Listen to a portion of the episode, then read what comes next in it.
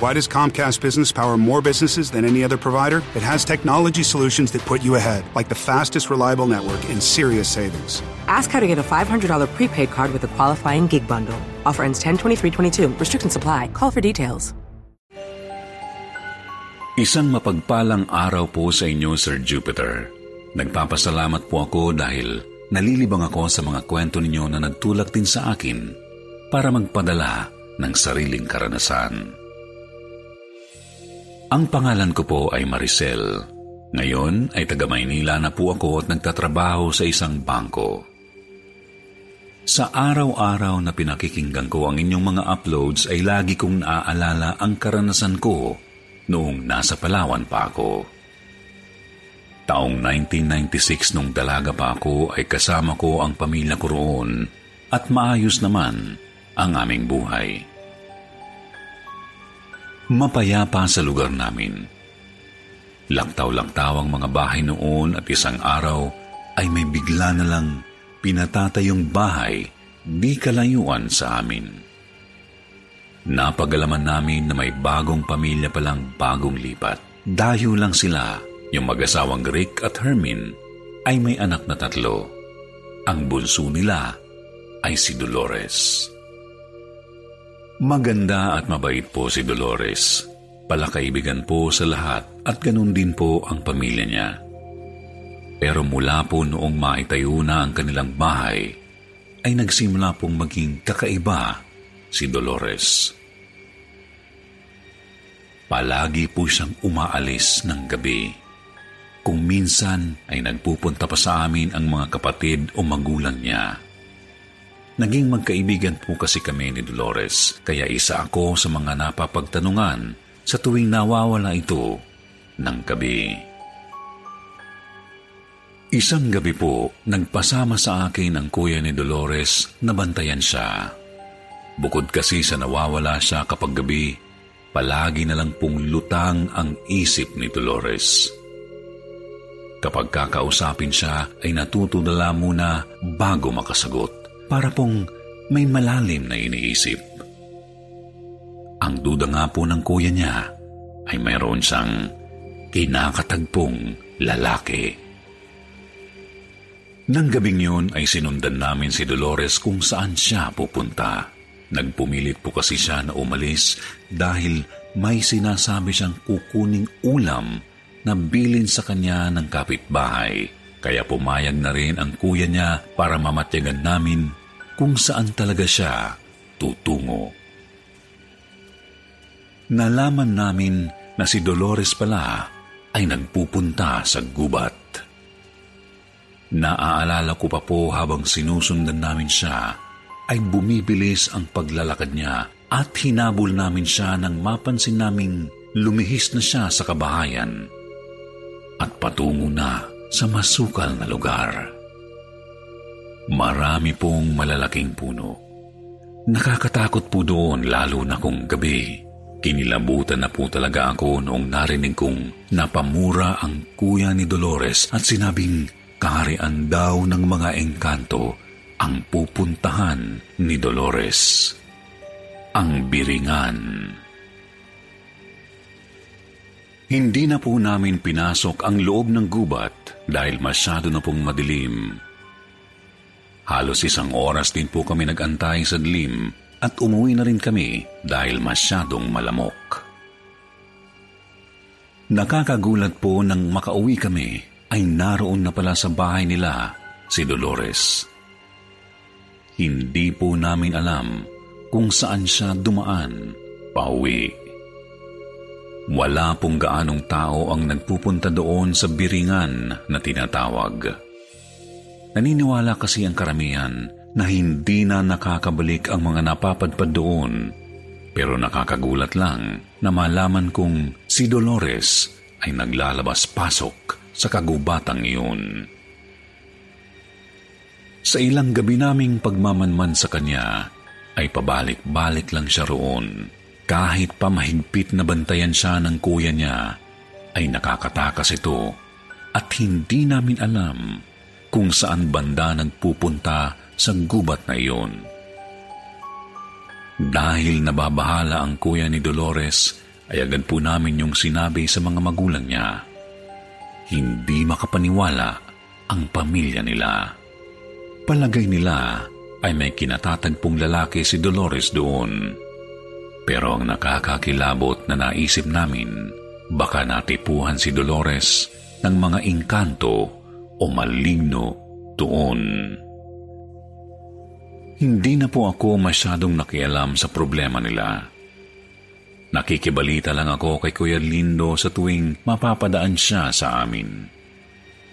Habang tumatagal daw, ay nagbabago ang ugali ni Dolores. Palagi itong wala sa mood at gusto lang na mapag-isa. Hindi pa rin tumitigil sa pag-alis tuwing gabi dahil pagkatulog daw ang mga magulang nila ay tumatakas siya. Nalaman ko rin na pinatawas nila si Dolores. Marami po akong alam kasi nakikichismis po ako talaga sa kanila lalo na't naging mabuti kaming magkaibigan. Sa patuloy na panggagamot ng albularyo kay Dolores, unti-unti naman daw bumabalik sa katinuan. Pero may oras daw talaga na parang nag-iiba ng katauhan si Dolores. Kinilabutan po ako nang malaman kay Kuya Lindo na sinabi daw ni Dolores ang mga katagang, mas maganda ang buhay sa lugar na iyon. Wala kaming alam kung ano ang tinutukoy niyang lugar.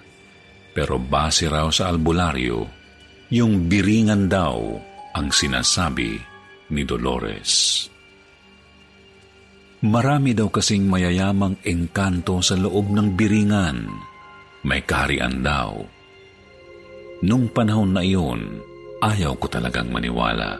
Kasi yung sinasabi nilang kaharian, hindi naman namin nakikita. Gubat lang talaga ang lugar na iyon. Sabi nila, lumilitaw lang daw po iyon ng biglaan. Pero kahit na ilang beses namin inabangan na magpakita ang kaharian na iyon, wala talaga. Yung sinasabi ni Dolores at nung albularyo ay nagtutugma po, Sir Jupiter. Yung kaharian, yung kayamanan, yung magandang buhay doon, at kung ano-ano pang hindi kapanipaniwala. Dahil sa nangyayari kay Dolores, ay nabahala ang mga taga sa amin. Kumalat ang chismis na nangunguha raw ng babae ang mga taga-biringan para asawahin. Kahit ako ay natakot na ring lumabas ng bahay noon. Isang gabi po, Sir Jupiter, habang nasa bintana ako, nakita ko pong naglalakad si Dolores. Nang madaanan niya ang harapan ng bahay namin, ay bigla siyang bumalik. Nanayo ang mga balahibo ko nang tingalain niya ako. Medyo madilim po noon, kaya di ko gaanong nakita ang reaksyon ng mukha niya. Pero kumaway po siya sa akin noon na parang gusto niya kong isama sa pupuntahan niya. Hindi ko alam, siguro dahil ako lang ang pinaka naging close niya sa mga kaibigan niya. Nasa tatlong minuto o limang minuto po yata siyang nakatayo sa harapan ng bahay namin. Umalis lang siya nang dumating si Papa galing trabaho. Ang sabi nga ni Papa sa akin noon, hindi raw siya pinansin ni Dolores. Samantalang araw-araw naman siyang binabati ni Dolores sa tuwing pupunta yun sa amin noon. Sir Jupiter, yun na po ang muling pagkikita namin ni Dolores. Ang gabing yun, ang pagkawala ni Dolores sa lugar namin. Hindi na siya nakita magmula noon. May iniwan lang na sulat si Dolores sa pamilya niya. Pero ang sabi sa akin ni Kuya Lindo ay kakaibang mga letra daw ang gamit kaya hindi rin nila mabasa kung ano ang sinabi ni Dolores doon. Sa tingin ko po ay yun ang gamit na titik at lengguwahe ng mga engkanto kung tama man ang aking hinala baka tuluyan ng sumama si Dolores sa engkanto. Pinahanap nila Mang Rick at Manang Hermin ang anak nila. Tumulong na rin yung kakilala nilang pulis. Pero sa ilang araw po nilang paghahanap ay wala silang natagpuan. Tumulong na nga rin yung albularyo. Nagpunta po sila doon sa gubat. Pero sabi ng albularyo ay wala na raw silang magagawa. Naramdaman daw ng albularyo na nakapasok na ng biringan si Dolores. Iyak po ng iyak ang mga magulang ni Dolores. Ganon din yung dalawa niyang kapatid na lalaki.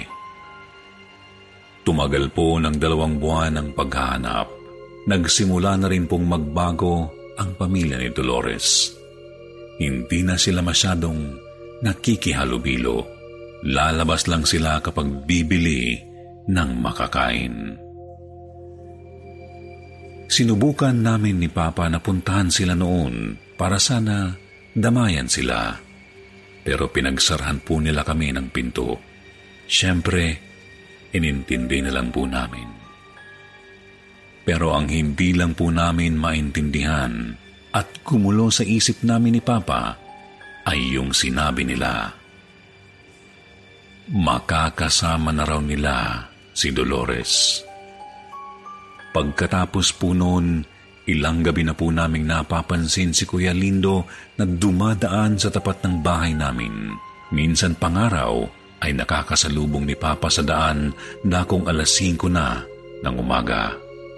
Si Papa papuntang palengke, tapos si Kuya Lindo pabalik na sa kanila. Hindi raw namamansin. Nag-usap kami ni Papa dahil nga sa pagiging weirdo ng pamilya ni Dolores. Alam po namin ni Papa na may hindi tamang nangyayari. Pinagkalat na namin sa lugar namin ang tungkol doon. Umaasa kasi kami noon na may mga kalugar kami na tutulong para bumalik sa dati sila Kuya Lindo. Kaso, marami lang ang natakot na baka magaya din daw sila kapag nakialam.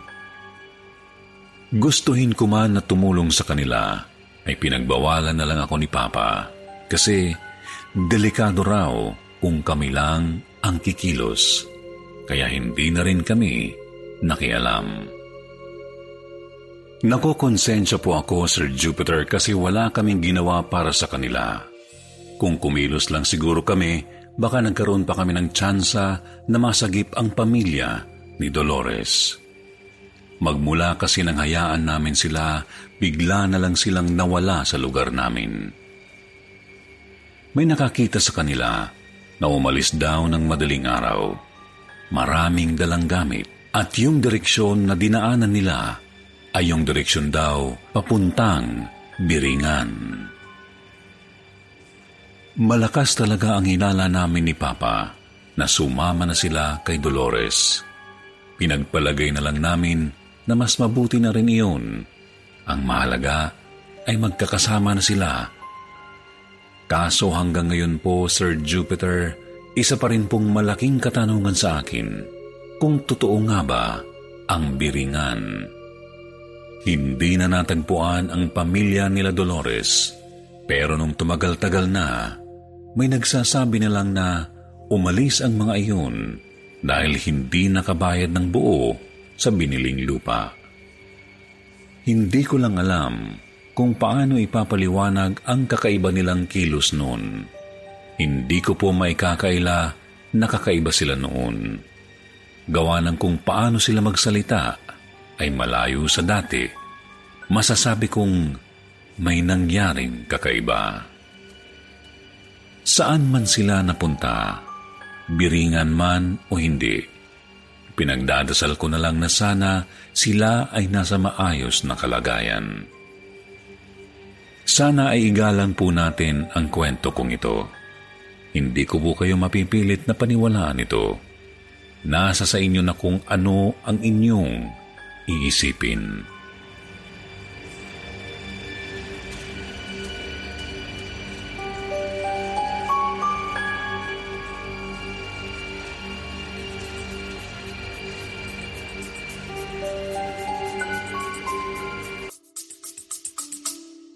Stay with us. We'll be right back. Hello, this is erotica romance author, podcaster, sex blogger, Ruin Willow. Oh, yeah with Ruin Willow podcast. And on my podcast, I talk about all things related to sex, sexuality, sexual health, erotica. I want to help you enjoy your life and have better sex using the tools of erotica, erotic audio, and interviews talking with sexuality experts in the field of sexual health, sexuality, and sexual wellness. Come listen to my podcast. I have a wide range of topics and fiction erotica storytelling.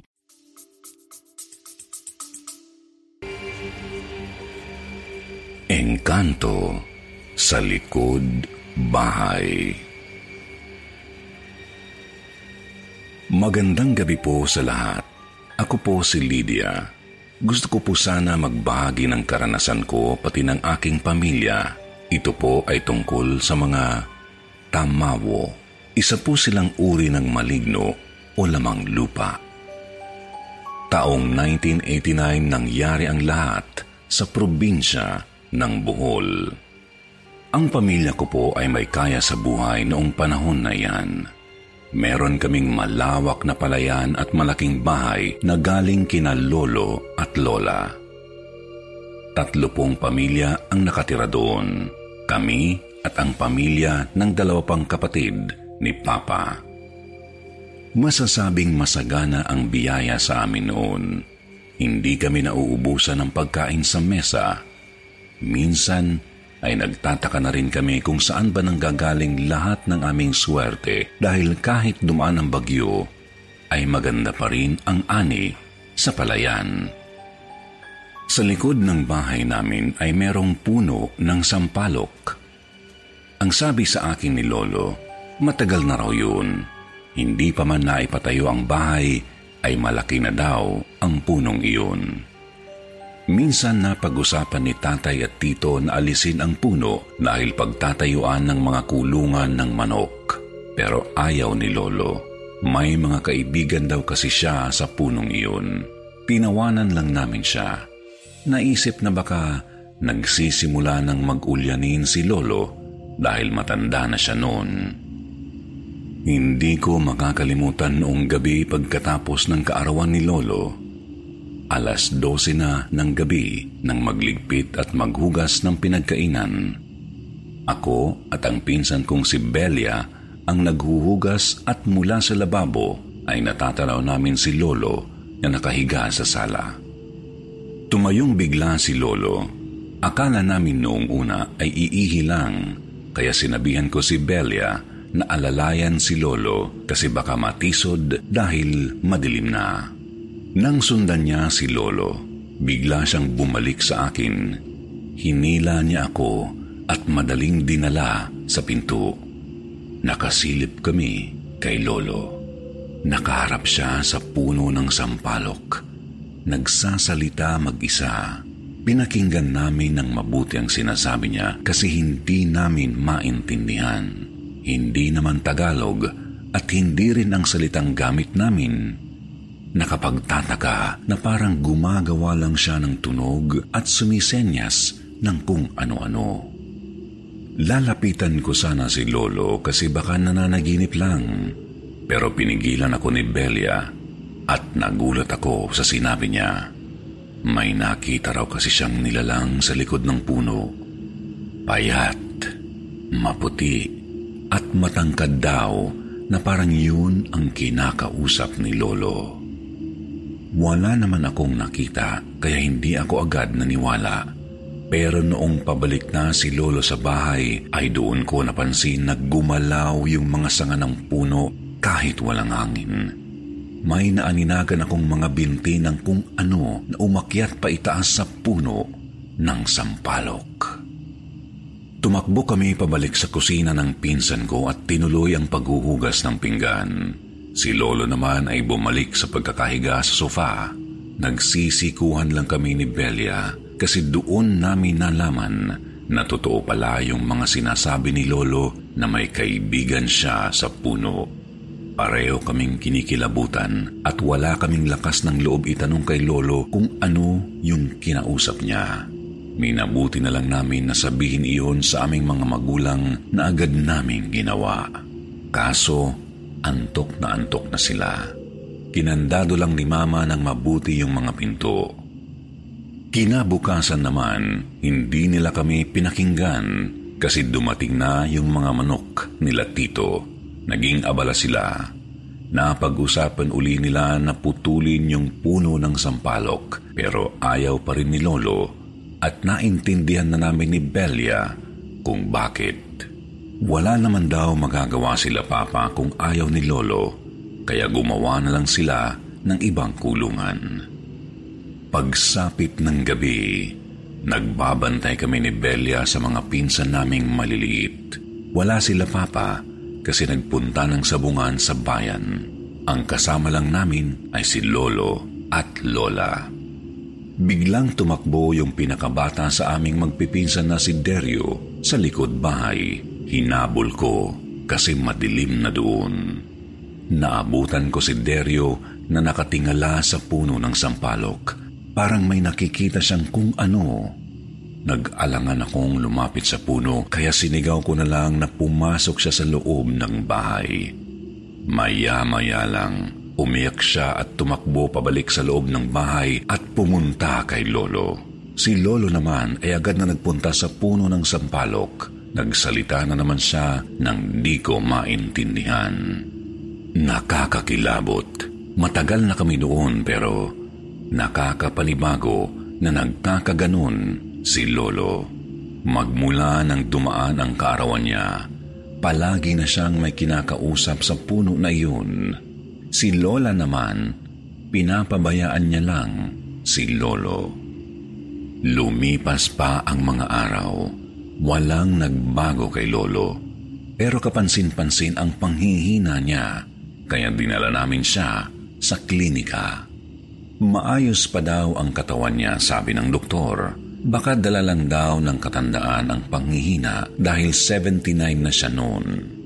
Noong mapansin namin ang pamumutla ng balat niya ay dinala na namin siya sa ospital. Pero ganoon pa rin, walang makitang mali kay Lolo at niresitahan lang ng mga bitamina. Mahirap ipaliwanag pero parang nagiging mistiso ang balat ni Lolo.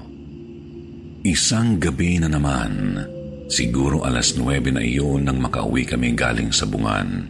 Hinatiran kasi namin ni Belia ng pagkain sila Papa. Tahimik na ang paligid noong oras na iyon. Pag uwi namin, kinabahan ako sa nadatnan namin. Nakayakap si Lolo sa puno ng sampalok. Nakapangalis siya at suot ang sapatos. Sa unang tingin ay siya lang ang nandoon pero nang lumapit na kami ni Belia, ay nakita namin yung apat na nilalang. Matatangkad at mahaba ang buhok nila. Sabay-sabay silang lumingon sa amin ng pinsan ko na parang naggulat sila kasi papalapit kami. Pero si Lolo, di kami nilingon. Nagtatakbo kami agad sa takot at ginising namin sila mama. Sinabi namin na may maligno sa likod ng bahay. Pero pagdating namin sa puno ng sampalok, wala na po sila roon. Wala na rin si Lolo. Hinanap namin si Lolo sa buong bahay kasi hindi namin siya makita. Si Lola naman, mahimbing nang natutulog. Umuwi agad sila papa nang malaman iyon. Inabot kami ng umaga sa paghahanap. Nilibot namin ang buong lugar pero wala na talaga. Paggising ni Lola, kapansin-pansin yung pagiging kalmado niya. Hindi kasi siya nag-aalala na parabang tanggap niya na nawala si Lolo. Tinanong namin si Lola kung saan nagpunta ang Lolo. Nabahala kami sa sinabi ni Lola. Sumama na raw siya sa mga tamawo yun daw yung mga nilalang sa likod bahay. Yun din daw ang dahilan kung bakit sagana kami sa buhay. Pero ang kapalit daw noon ay si Lolo, pati siya. Ayaw paniwalaan nila Papa ang kwento ni Lola, kaya nagpatuloy sila sa paghahanap. Nagpatulong na kami sa kung sino-sino. Inabot na lang kami ng isang linggo ay hindi pa rin namin matagpuan si Lolo. Sa likod ng bahay, may napansing panibagong puno ng sampalok. Hanggang tuhod ang taas at may kakaibang hugis. Ayon kay Lola, nandoon daw si Lolo sa bagong puno. Sa amin lang ni Belia sinasabi ni Lola yun pero kinikwento ko lahat kila Papa. Pero iba ang paniniwala ni Papa at Tito. Wala namang kaaway ang pamilya namin kaya ang duda nila ay lumayas dahil nga sa pag-aakala na nag-uulyanin na si Lolo. Paglipas ng isang buwan ay patuloy pa rin kami sa paghahanap. Malungkot kami. Hindi namin alam kung idedeklara namin si Lolo bilang patay na o bilang nawawalang tao pa rin. Isang madaling araw, nagising ako at naisipang silipin si Lola dahil nga mag-isa na lang siya sa kwarto. Nakabukas ng bahagya ang pinto niya pero bago pa ako makalapit ay nakarinig ako ng kakaibang tunog kaya dahan-dahan lang akong sumilip. Nakita ko siyang gising at nakaupo sa kama. May hawak siyang kung ano at iniaabot niya iyon sa kung sino man ang kasama niya sa silid. Pinulak ko ng kaunti yung pinto. Inasahan kong makikita si Tito pero nanlamig ang buo katawan sa aking nasaksihan. Nakita ko yung taong matangkad, halos dumikit na ang ulo sa kisame. Nakatingala pa nga si Lola sa kanya Nananayo ang balahibo ko at kinamahan kasi baka si Lola ang susunod na mawala. Tahimik akong tumakbo pabalik sa kwarto namin at sinabi kila mama na may maligno sa kwarto ni Lola. Pagbalik namin, wala nang ibang tao liban kay Lola. Pero umiiyak na ako noon sa takot at nagpumilit na maniwala sila sa akin. Si Lola naman, sinasabi niya na binisita siya ni Lolo isa na raw tamawo si Lolo at gusto na daw niyang sumama kay Lolo. Ang ginawa nila Papa, hinalughog nila ang kwarto ni Lola. Mayroon silang nakitang bagay sa ilalim ng kama dahilan para mag-iyakan kaming lahat. Nandoon ang isang sapatos ni Lolo. Yun ang suot niya bago siya mawala. Sa loob ng sapatos ay nandoon pa ang paa niyang putol na pero nakapagtatakang hindi siya amoy nabubulok at hindi rin inuuod. Matigas lang yung paa, nanunuyot na parang kahoy. Takot na takot kami noon pero wala naman kaming magawa. Yung mga pulis patuloy lang sa pag-iimbestiga. Nalilito na rin sila papa kung may maligno ba talaga o may taong gumawa lang sa amin ng masama. Kaya ilang buwang lumipas ay lumikas kami at iniwan na yung bahay. Benenta na lang namin yung palayan. Ipinalibing namin yung paa ni Lolo. Pero ang katawan niya ay hindi na namin nahanap pa. Dalawang taong lumipas pagkatapos noon ay namatay si Lola. Naipalibing namin siya ng maayos. Masaya kaming lahat dahil hindi nangyari sa kanya ang dinanas ni Lolo. Nag-iba na ang buhay namin pagkatapos naming lumipat. Ramdam namin na hindi na tulad ng dati na parang nabubuhusan kami ng biyaya. Sa unang pagkakataon, nakita ko si na mama at papa na namroblema sa pera.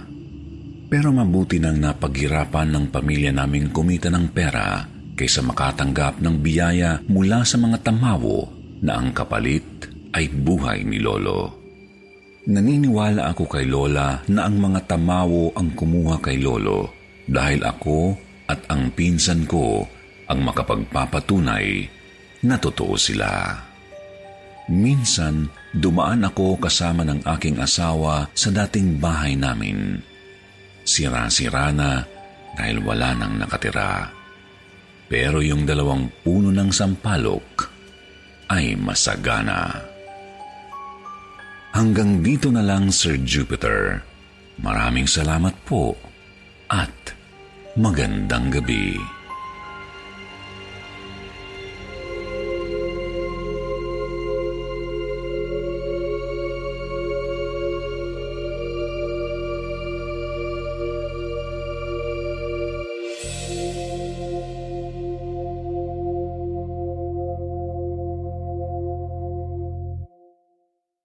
Why does Comcast Business power more businesses than any other provider? It has technology solutions that put you ahead, like the fastest reliable network and serious savings. Ask how to get a $500 prepaid card with a qualifying gig bundle. Offer ends 10 23 22. Restrictions apply. Call for details.